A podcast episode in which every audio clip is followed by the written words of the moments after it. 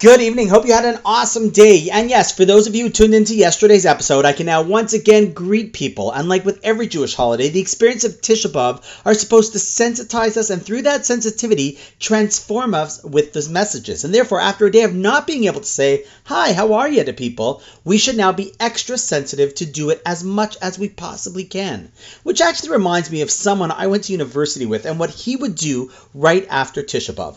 Let's set the stage for a second. See, Tisha Tisha B'Av is the longest fast of the Jewish year for those of us in North America. And after a long day, usually as soon as it is over, people run to go and what do you think? What do most people do right after a long fast day of Tisha B'Av? Well, they run to break that 25 hour streak of not being able to, and this is where people would say eat, right? After all, even those who engage in intermittent fasting would agree that after 25 hours of going without food, they are pretty starving. And it's simply logical. When there is something that you do more often, and in fact need to do more often, that you haven't done, you are starving for it. And thus, in Shul tonight, people crashed the Rugelach table and had a little l'chaim.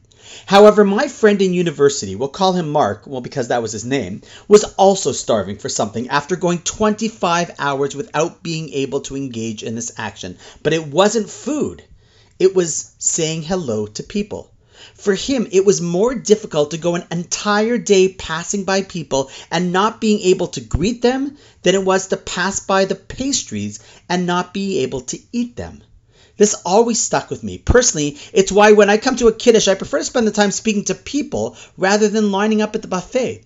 Tisha B'Av is a time when we stop regular life to focus on priorities, make us choose what is more important and essential in our lives. Of course, of course, we have to eat to live. But as Reb Noach Weinberg would often say, we should never confuse that for thinking that we just live to eat.